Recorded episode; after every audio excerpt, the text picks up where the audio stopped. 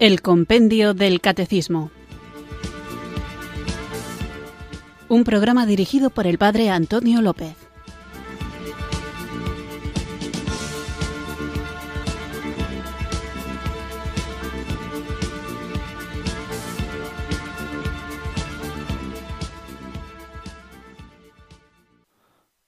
Buenas tardes, queridos oyentes de Radio María. Recibido un cariñoso saludo desde Irurzun, en Navarra, quienes sintonizáis una tarde más esta radio que cambia vidas, esta emisora de la Virgen, Radio María, para escuchar el programa El Compendio del Catecismo, nuestro espacio diario de formación católica en el que tratamos de conocer esta fe que nos salva, fe que queremos vivir y dar a conocer y también, cuando nos toca, saber defender sin mucho más preámbulo, para que luego no se nos quede corto el tiempo del programa en el que estamos tratando algo tan esencial para la vida del creyente como es la Eucaristía, vamos a comenzar invocando juntos el don del Espíritu Santo.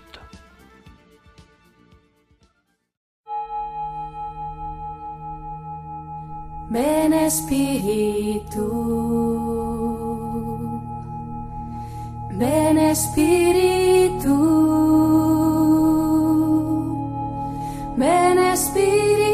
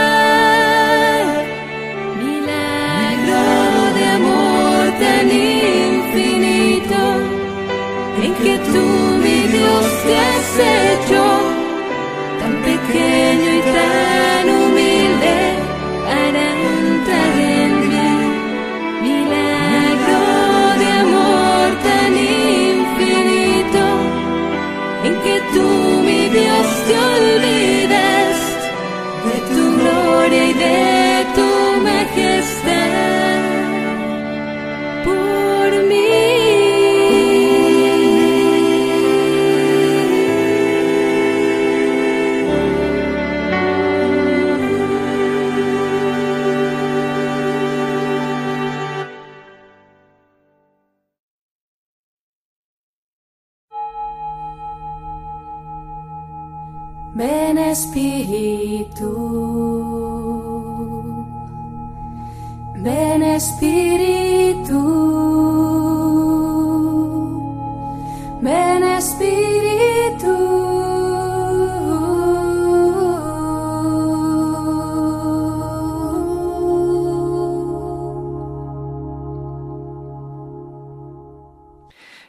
Invocado al Espíritu Santo con esta canción, Milagro de amor, milagro de amor tan grande, tan increíble, tan asombroso, tan infinito, que es el de la Eucaristía al que estamos dedicando la reflexión de estos últimos programas y con el tema que vamos a continuar.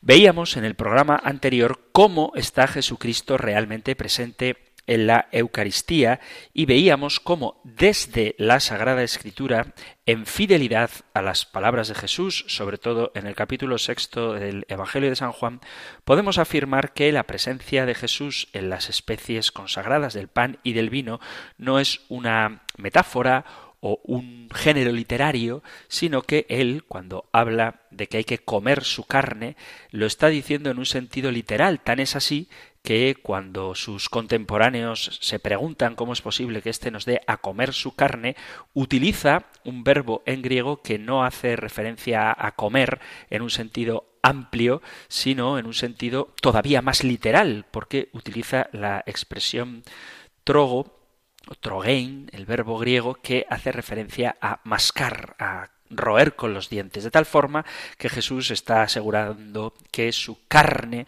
es verdadera comida, su sangre verdadera bebida, y tan fuerte le parecía esto a los judíos de su época que muchos decidieron dejar de andar con él.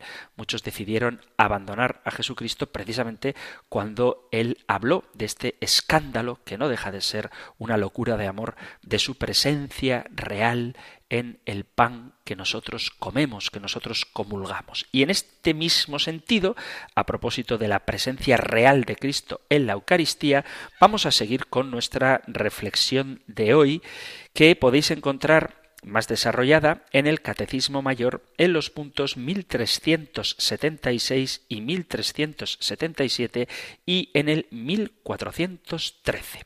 Nosotros escuchamos ahora la pregunta 283 del compendio del Catecismo. Número 283. ¿Qué significa transubstanciación? Transubstanciación significa la conversión de toda la sustancia del pan en la sustancia del cuerpo de Cristo y de toda la sustancia del vino en la sustancia de su sangre. Esta conversión se opera en la plegaria eucarística con la consagración mediante la eficacia de la palabra de Cristo y de la acción del Espíritu Santo. Sin embargo, permanecen inalteradas las características sensibles del pan y del vino, esto es, las especies eucarísticas. Vamos a hablar hoy, por tanto, de la transustanciación, una palabra que a mucha gente quizá le suene, a otros a lo mejor no, y puede resultar a veces incluso difícil de pronunciar. ¿Qué es la transustanciación? Transustanciación es el proceso por el cual el pan y el vino de la Eucaristía se transforman en el cuerpo y la sangre de Jesucristo. Tenemos que hacer un pequeño esfuerzo intelectual para comprender desde el punto de vista de la filosofía qué es esto de la transustanciación que trata de dar una explicación, entre comillas, al gran misterio de la conversión del pan y el vino en el cuerpo y la sangre de Jesús. Nosotros los católicos creemos que a través de la transustanciación Jesús resucitado se hace verdaderamente presente en la Eucaristía. La palabra transustanciación se compone de dos partes. Por un lado trans y por otro lado la palabra sustanciación.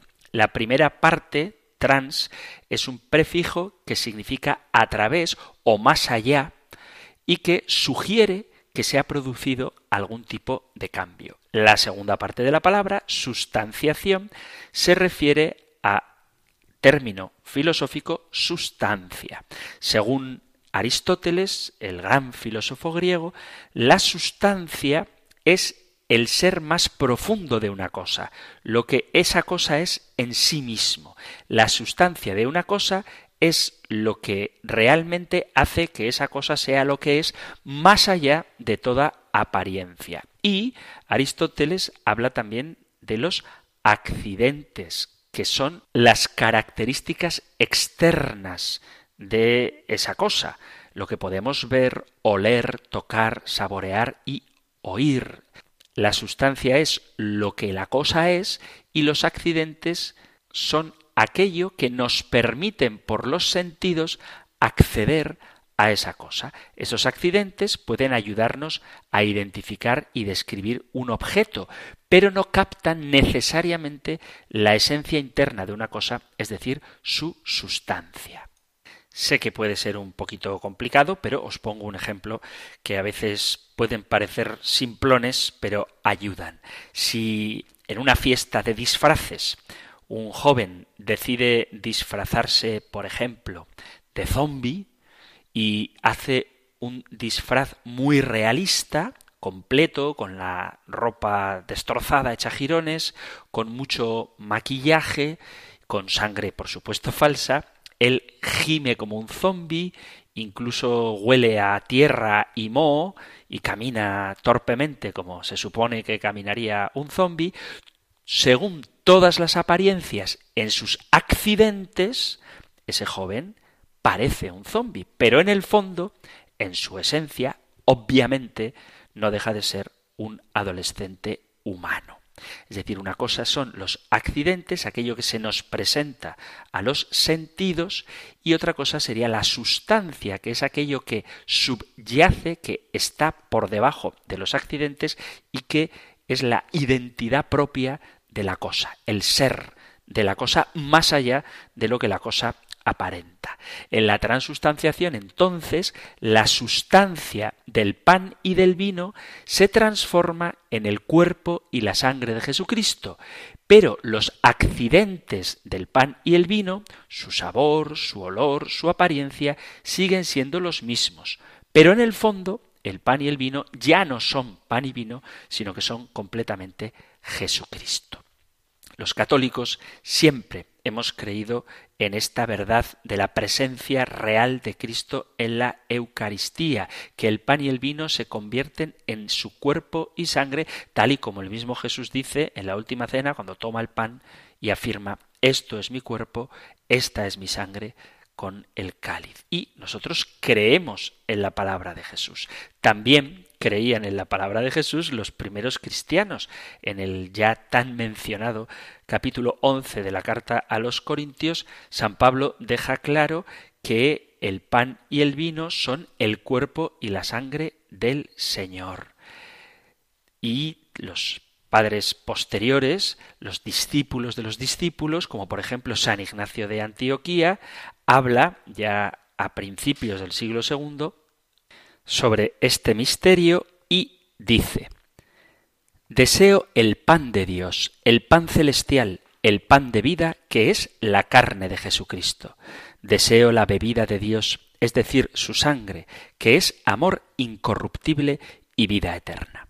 Con el tiempo, los teólogos católicos han reflexionado sobre la doctrina de la presencia real de Jesús en la Eucaristía con el fin de aclarar y profundizar la comprensión de la Iglesia sobre este misterio. Y Santo Tomás de Aquino, el gran Santo Tomás de Aquino, fue uno de esos teólogos y fue el primero en utilizar las ideas de Aristóteles sobre la sustancia y los accidentes para describir cómo el pan y el vino eucarísticos se convierten en el cuerpo y la sangre de Jesucristo. Su explicación fue tan clara y tan precisa que la palabra transustanciación se convirtió en parte de la enseñanza oficial de la Iglesia sobre la Eucaristía. Nosotros los católicos creemos que la transustanciación ocurre en cada misa. Durante la segunda mitad de la misa, en la liturgia eucarística, el sacerdote toma el pan y repite las palabras de Jesús.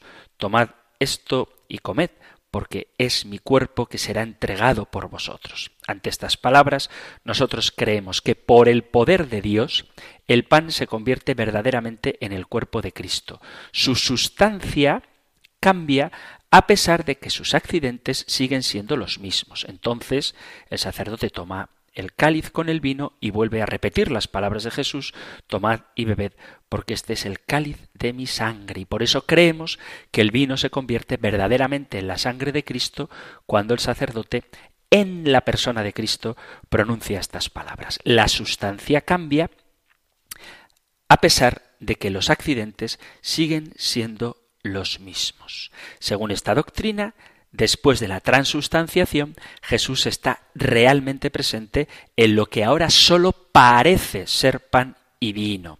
Cuando recibimos la Eucaristía, recibimos en nuestro cuerpo a Jesucristo de la manera más íntima.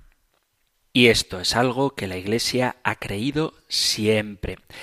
¿Cómo se produce la conversión del pan y el vino en su cuerpo y sangre? Esto hay que entenderlo. Desde el principio, los santos padres se limitaban a transmitir el contenido de la fe, a decir lo que ocurría, sin preocuparse demasiado en dar una explicación racional a este milagro.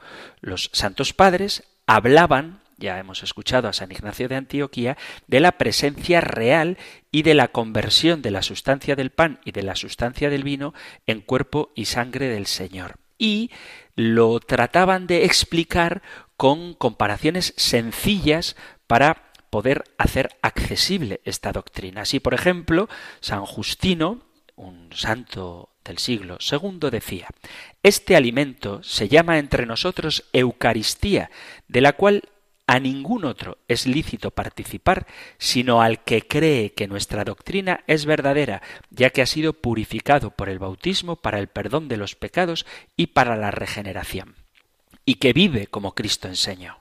Estas cosas no las tomamos como pan ordinario ni como bebida ordinaria, sino que así como por el Verbo de Dios que se encarnó tomó carne y sangre para nuestra salvación, así también se nos ha enseñado que el alimento eucaristizado es la carne y la sangre de aquel Jesús que se encarnó. En el siglo III, San Ireneo se pregunta cómo los herejes no admiten la resurrección de la carne, siendo que en la Eucaristía nos alimentamos de la carne resucitada de Cristo. Es decir, que para él estaba tan claro que en la Eucaristía, en la comunión eucarística, recibimos a Cristo resucitado, que utiliza esta verdad de la que estaba tan firmemente convencido como argumento para la resurrección de la carne. Es decir, no trata de explicar la Eucaristía, sino que tiene tanta convicción, tanta fe en la presencia real de Cristo resucitado en la Eucaristía, que la utiliza como argumento contra quienes niegan la resurrección de la carne. El gran San Agustín dice, lo que veis, queridos hermanos, en la mesa del Señor es pan y vino, pero este pan y este vino, al añadírseles las palabras, se convierten en cuerpo y sangre de Cristo. A todo esto decís amén.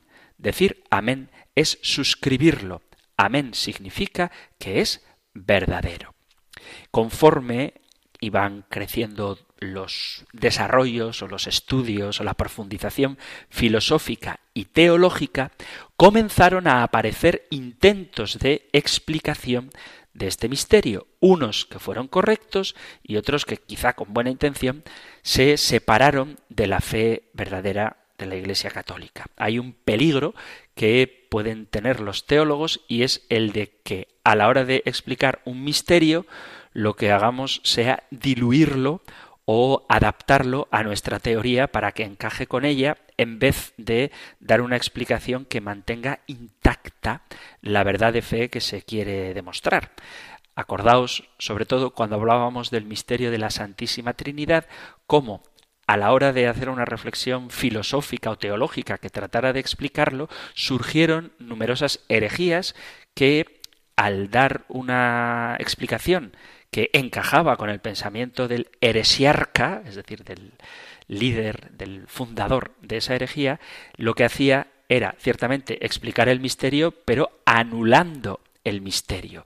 Por eso cuando hacemos el esfuerzo de tratar de dar una explicación racional, filosófica a los misterios de nuestra fe, tenemos que tener cuidado de mantener el misterio, porque es muy sencillo tratar de explicar, por poner un ejemplo, los milagros de Jesús negando que el milagro sea tal. Entonces ya no has explicado el milagro, lo que has hecho ha sido cargártelo. Y esto pasa con los grandes misterios como el de la Trinidad o el de la Eucaristía. Y en la antigüedad se utilizaron palabras similares al término transustanciación, antes de que Santo Tomás de Aquino acuñara el término, con términos, con palabras compuestas por el prefijo meta o trans que indican el modo y el nivel del cambio. En la profesión del sínodo romano, impuesta por Berengario de Tours, se utilizará una terminología muy bella que no es todavía la palabra transustanciación, pero que ya indica lo que ésta quiere significar.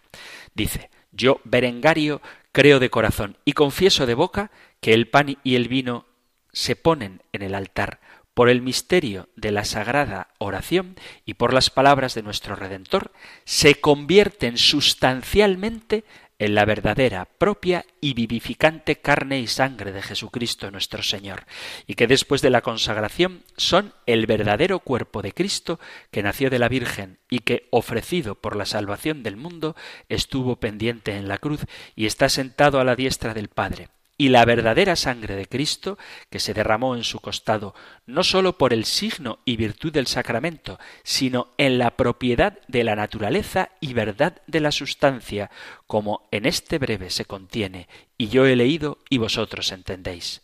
Así lo creo, y en adelante no enseñaré contra esta fe.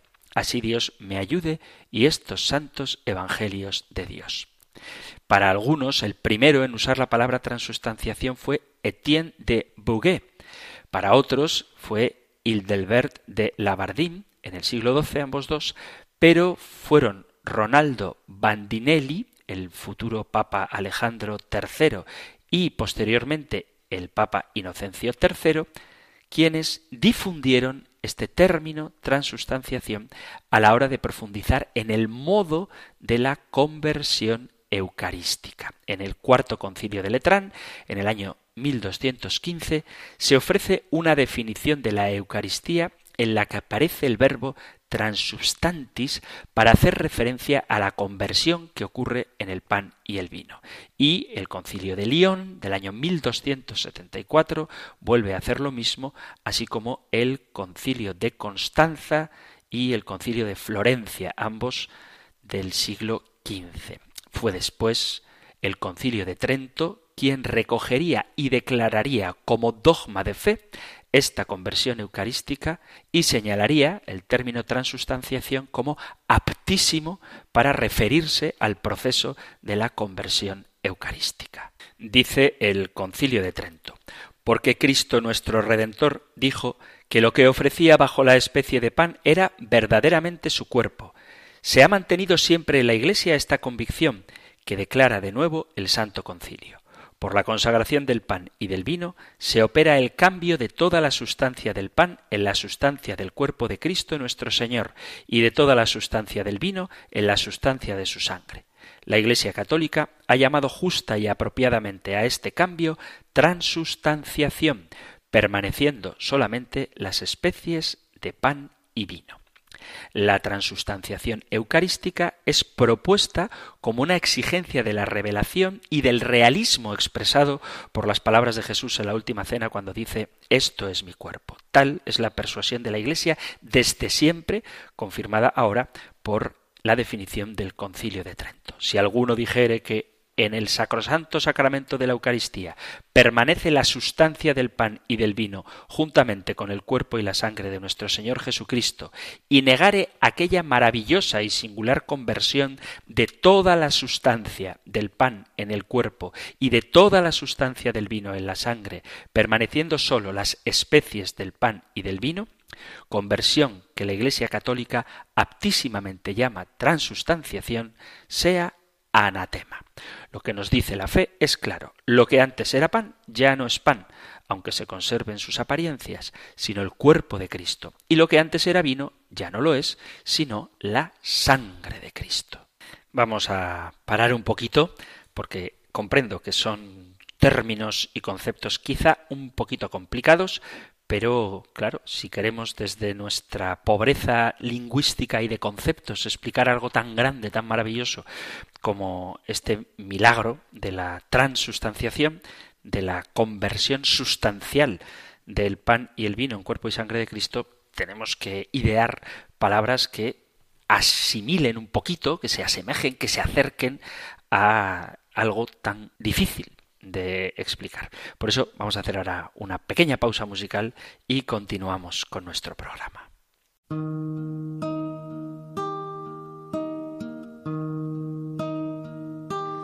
De la mesa y sobre la patena vino el pan de vida.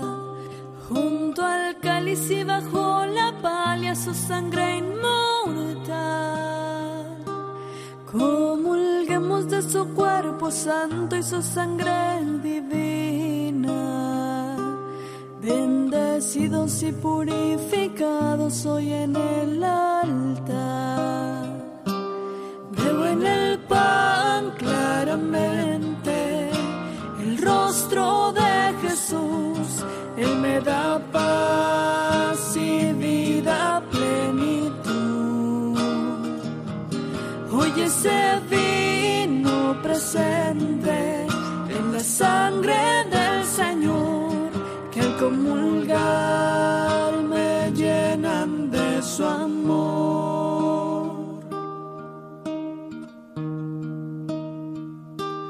Ese pan que sobre la patena ya fue consagrado es el cuerpo que viene a entregarnos hoy nuestro Señor.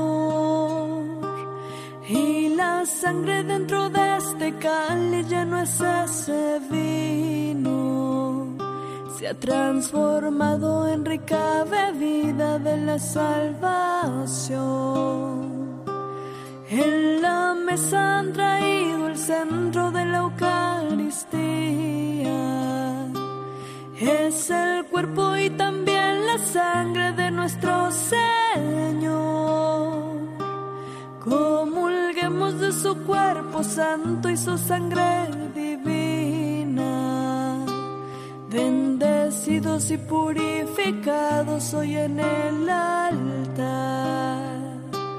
Veo en el pan claramente el rostro de Jesús él me da paz y vida plenitud.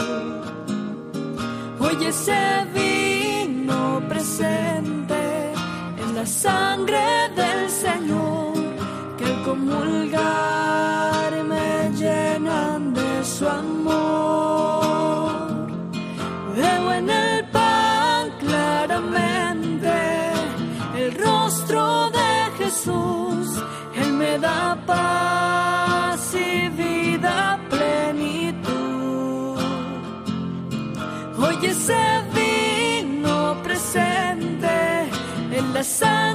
del Señor que al comulgar me llenan de su amor, que al comulgar me llenan de su amor.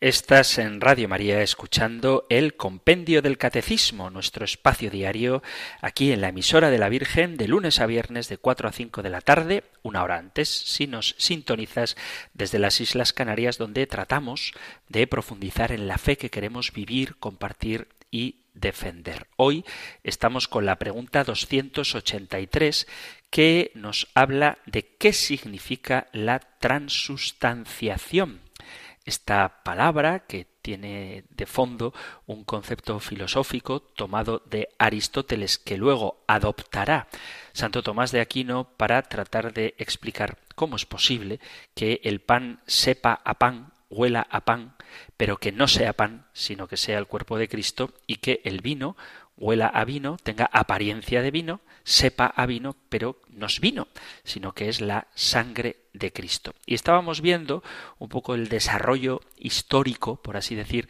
del concepto de transustanciación y no confundir el concepto con la verdad que ese concepto encierra. Quiero decir que el hecho de que la palabra transustanciación sea del siglo XII y fuera adoptada como doctrina de la Iglesia Católica, sobre todo en el Concilio de Trento, eso no significa que desde aquel momento en que se utilizó la palabra transustanciación para explicar el misterio de la presencia real de Cristo en la Eucaristía, no se creyera en esa verdad, sino que desde el principio, desde la primerísima comunidad cristiana, siempre se ha creído en la presencia real de Cristo en las especies eucarísticas. Otra cosa es que la reflexión filosófica y teológica no hubiera acuñado hasta un momento determinado una palabra adecuada para referirse al modo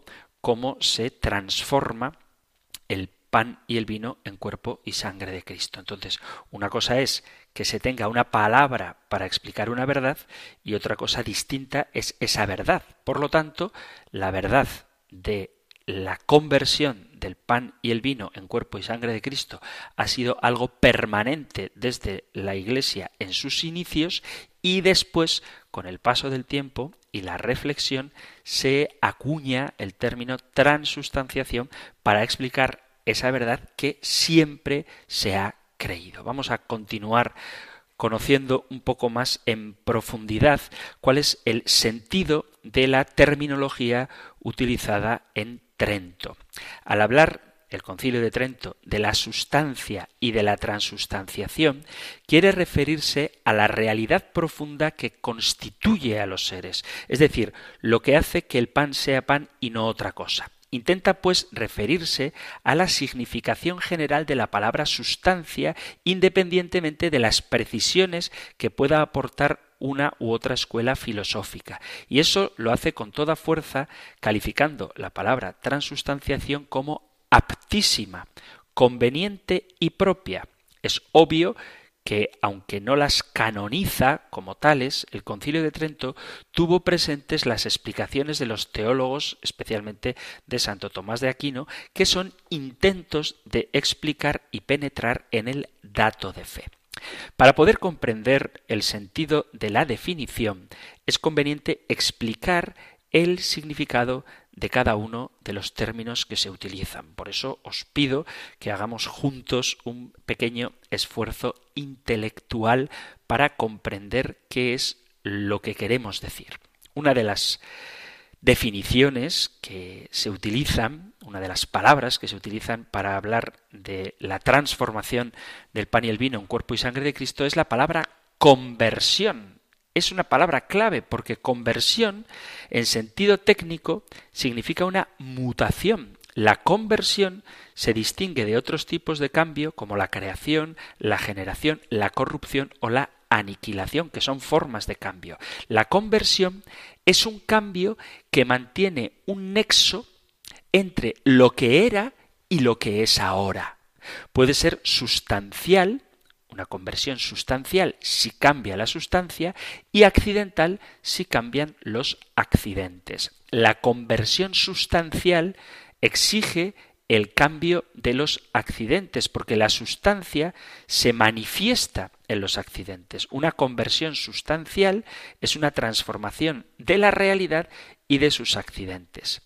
En una conversión accidental no cambia de por sí la sustancia. Puede cambiar la forma o la figura, el significado y la finalidad. Y esto es la transfiguración, la transignificación. La conversión eucarística es una conversión muy particular, porque lo que cambia es la sustancia, pero permanecen los accidentes o las especies. No ocurre en ningún otro elemento de la naturaleza una conversión sustancial que pueda ser puesta en la misma línea que la conversión eucarística. La singularidad de la conversión eucarística es reconocida por el Concilio de Trento que añade dos palabras claves, mirabilis et singularis, admirable y singular. Es admirable porque es una obra sobrenatural y divina que pertenece a las maravillas de Dios y es singular porque es única en su género. No existe en toda la naturaleza otra conversión como la que ocurre en la Eucaristía. Además es preciso añadir que en la conversión eucarística se produce una conversión, y esta es la grandeza, entre una realidad de este mundo, el pan y el vino, y una realidad humana y divina, gloriosa, el cuerpo y la sangre de Jesucristo muerto y resucitado. Entonces, cuando el concilio de Trento habla de la transustanciación, diciendo aquella maravillosa y singular conversión de toda la sustancia del pan en el cuerpo y de toda la sustancia del vino en la sangre, permaneciendo sólo las especies del pan y del vino, conversión que la Iglesia Católica aptísimamente llama transustanciación, vemos a qué se refiere aquí la palabra conversión. La conversión significa un cambio, vuelvo a repetir, que mantiene un nexo entre lo que antes era y lo que ahora es. Pero, así como en las realidades naturales existen conversiones, se cambian las cosas de una cosa a otra, por ejemplo, en el caso del ejemplo que ponía antes del niño, del joven que se disfraza de zombie, se puede disfrazar de otra cosa, cambian los accidentes, pero no cambia la sustancia, no cambia el joven.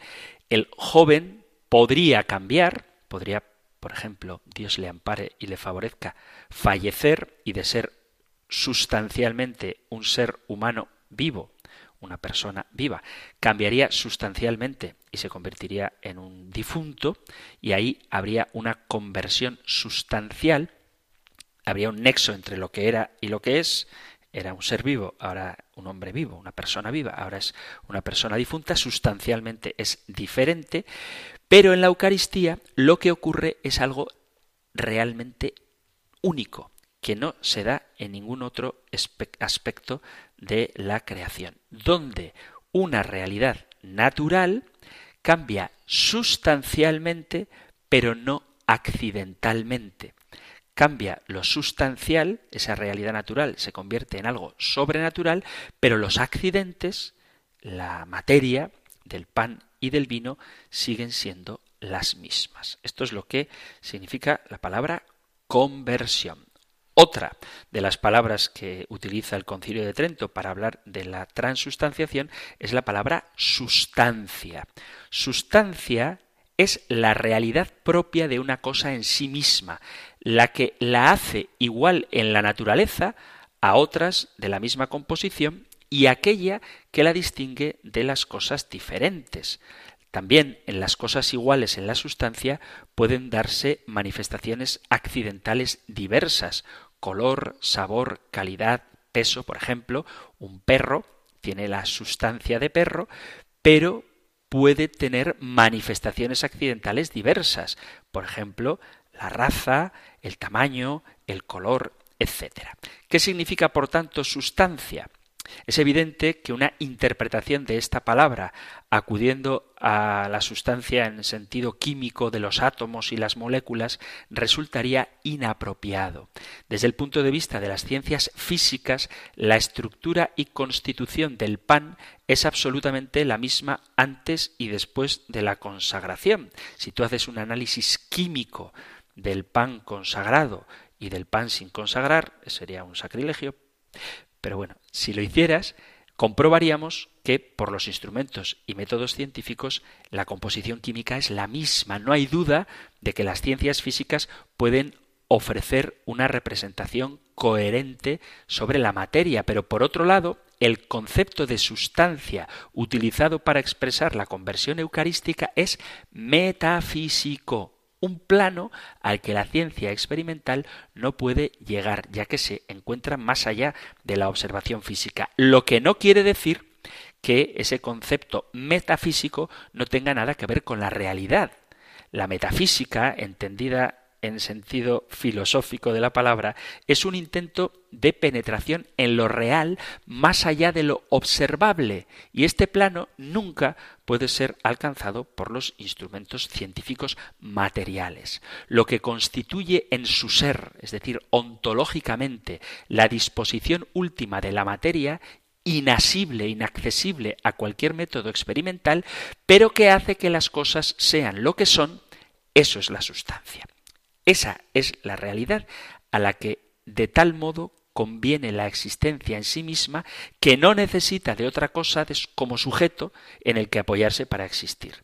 Un accidente, por el contrario, es algo que no se sustenta en sí mismo, sino que a su naturaleza corresponde sustentarse en otro, es decir, en la sustancia. Por ejemplo, el peso es un accidente. Para que exista peso tiene que haber un objeto que pese, de tal forma que el objeto sostiene al accidente que es el peso. O sea, el peso como tal, así en el aire, no existe. Tiene que haber un objeto que pesa. Lo mismo podemos decir con los demás accidentes. Eso es la sustancia, algo que es en sí mismo, y otra cosa son los accidentes, que son las propiedades que tiene esa sustancia. El cambio, la conversión, se produce en la sustancia del pan y del vino, que se convierten en sustancia del cuerpo y de la sangre de Cristo. Y otro término que aparece en esa definición que hace el concilio de Trento, cuando dice, vuelvo a leeroslo, maravillosa y singular conversión de toda la sustancia del pan en el cuerpo y de toda la sustancia del vino en la sangre, permaneciendo sólo las especies del pan y del vino, conversión que la Iglesia Católica aptísimamente llama transustanciación, vamos a hablar ahora de lo que son las especies. El término especies se refiere a los accidentes o las apariencias, y este término es utilizado ya antes del concilio de Trento. Especies son aquellas propiedades de las cosas que las hacen accesibles a nuestros sentidos y califican y manifiestan una sustancia, calidad, extensión, color, sabor, peso. Santo Tomás adscribió la cantidad a los accidentes con lo que todo aquello que su filosofía entiende por accidente es precisamente lo que constituye el campo de las ciencias físicas y de los fenómenos observables. Sustancia y especie están siempre de por sí mismas unidas. Cambiada la sustancia, cambia la especie, pero un cambio límite de las especies cambia también la sustancia. Por eso nosotros cuando nos ponemos así con un lenguaje preciso, no hablamos de apariencia, sino de especies, porque lo que nosotros tenemos son las especies del pan y del vino, que en apariencia son pan y vino, pero sustancialmente son el cuerpo y la sangre de Jesús.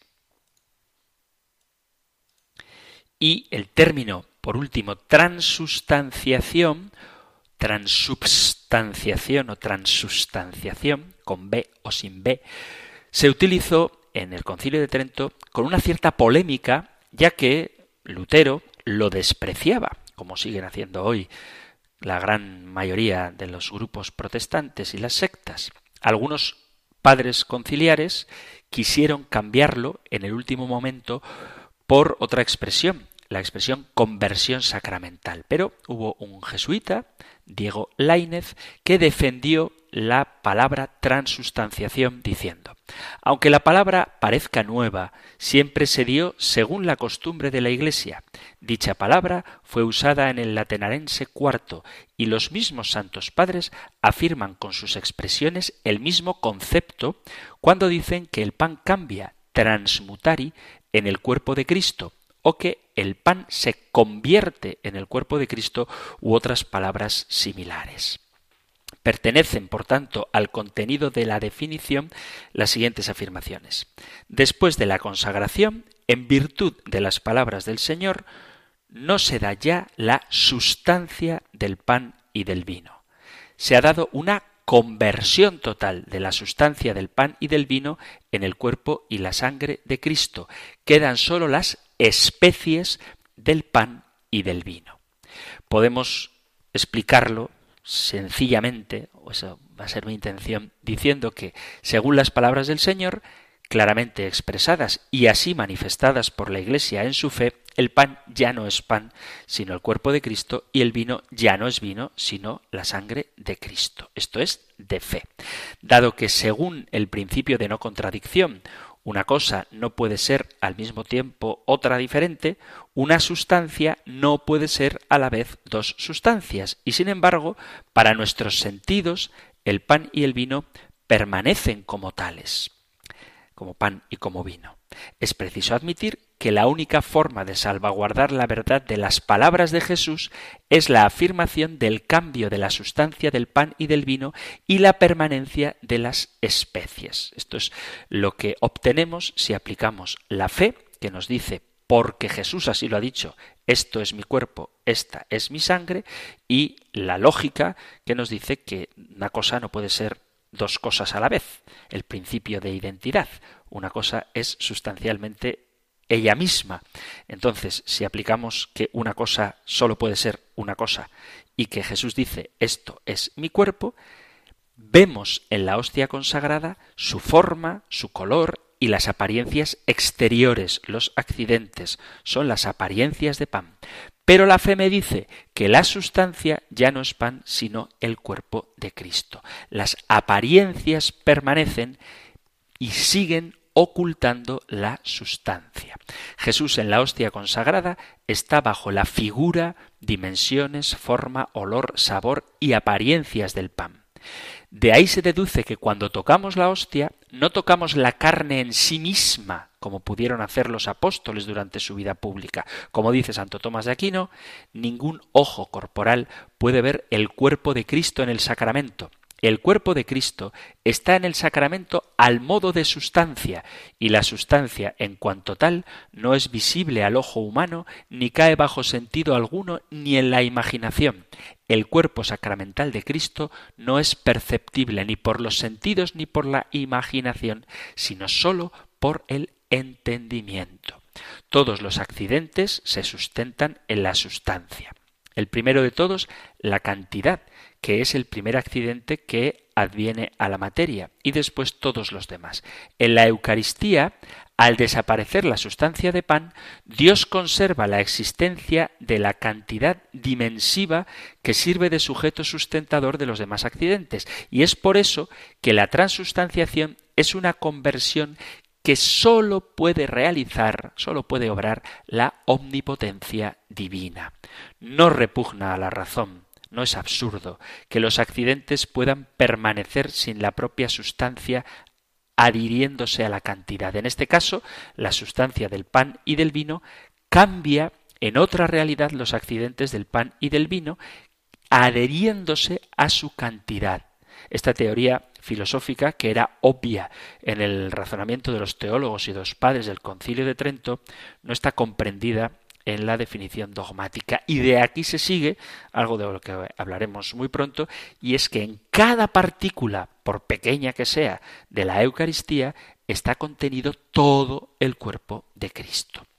Os tengo que pedir disculpas si el programa de hoy os ha parecido arduo, pero es importante que comprendamos que hay una relación entre la filosofía y la teología, y la teología en el contexto medieval se refiere a los estudios que se realizan en torno a la construcción de la doctrina cristiana en relación con la Sagrada Escritura de forma racional.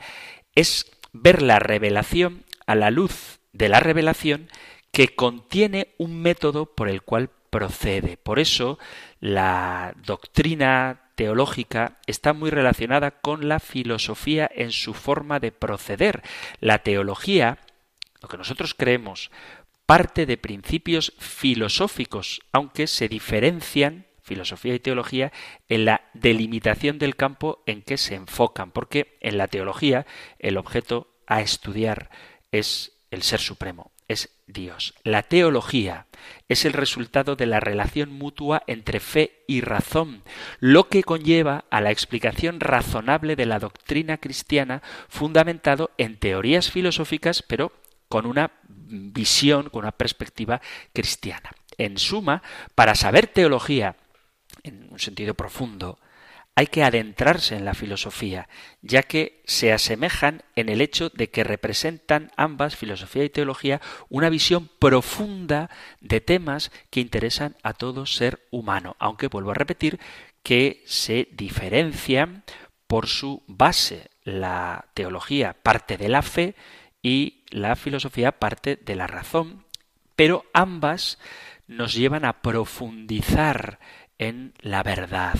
El pensador creyente tiene que tirar de la filosofía, porque ambas, teología y filosofía, tienen una función perfectamente armonizada. La filosofía pone la base racional y la teología agrega la fe completando la visión. Por eso, filosofía y teología se complementan mutuamente en el ser humano y una de las cosas que creo que se ha perdido en nuestro tiempo es precisamente el hacer una reflexión filosófica no ya solamente sobre las cuestiones referidas a Dios, sino sobre las cuestiones más elementales de la vida humana. Hay muchos que a veces critican a la Iglesia por utilizar un lenguaje inaccesible, incomprensible para el común de los mortales, pero el problema no es que la Iglesia deba dejar de profundizar y afinar, precisar en sus conceptos para que el mundo le entienda, sino que tiene que educar al mundo al que está llamado a evangelizar para que se atreva a poner nombre a conceptos que con las palabras que utilizamos en nuestro lenguaje coloquial no se abarcan totalmente. Por eso por un lado, os pido disculpas si el programa de hoy, hablando de la transustanciación, ha sido un poquito denso y si alguna de las palabras que he utilizado puede parecer confusa, pero por otro lado tenemos que ser conscientes de que si queremos poner en juego nuestro razonamiento, nuestro pensamiento para explicar verdades tan sobrenaturales como, por ejemplo, la presencia real de Cristo en la Eucaristía, es normal que tengamos que acuñar palabras que definan conceptos que se escapan del modo habitual en el que hablamos. Por eso, si alguien quiere criticar a la Iglesia por su doctrina de la transfiguración, diciendo que esta no es bíblica, lo cierto es que aunque la palabra transfiguración no es bíblica, la realidad que esta palabra expresa está muy clara en boca de Jesús, tanto en la institución de la Eucaristía como en el discurso del pan de vida. Y la alternativa es doble. La alternativa a este lenguaje complicado es doble. O bien no lo explicamos, con lo cual dejaremos insatisfecha una dimensión humana, que es la de tratar de comprender la fe, o por otro lado, y esto es lo más grave, en lo que incurren muchos, sobre todo los que se alejan de la doctrina católica, en negar el misterio. Es decir, como no encuentro una forma coloquial de explicar el acto de la consagración, la presencia real de Cristo en la Eucaristía, lo que hago es negarlo e inventarme conceptos como la transignificación o la empanación y otra serie de errores doctrinales de los que si nos da tiempo ya hablaremos. Entonces, si niego el misterio, no tengo que explicarlo. Pues eso no vale, amigos. Hay que tratar de acceder al misterio desde la fe y utilizar las herramientas que nos da el conocimiento humano, en este caso la filosofía, para comprender que aquello en lo que nosotros creemos es perfectamente compatible con la razón humana. Y para eso hay que diseñar un lenguaje adecuado. Lenguaje que ciertamente puede resultar complicado, pero que es satisfactorio, porque, vuelvo a repetir, o no explicamos el misterio, o, peor todavía, negamos que exista. Y entonces no hay que hacer esfuerzos intelectuales, pero si no los hacemos, tampoco comprenderemos la fe o, vuelvo a repetir, como es habitual y terrible, negaríamos las verdades de fe.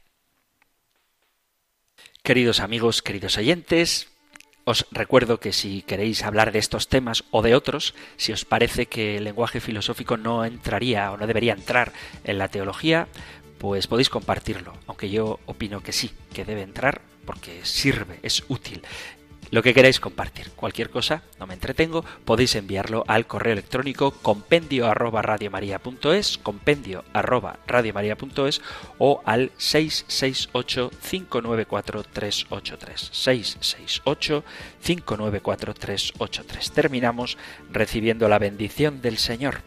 El Señor te bendiga y te guarde, el Señor ilumine su rostro sobre ti y te conceda su favor, el Señor te muestre su rostro y te conceda la paz. Muchísimas gracias por estar ahí, gracias por escuchar el compendio del catecismo y si queréis volveremos a encontrarnos en un próximo programa. Un fuerte abrazo.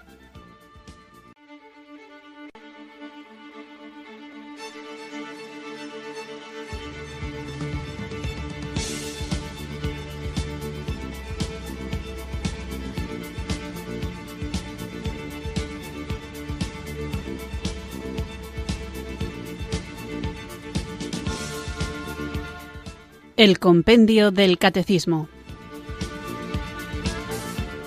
Un programa dirigido por el Padre Antonio López.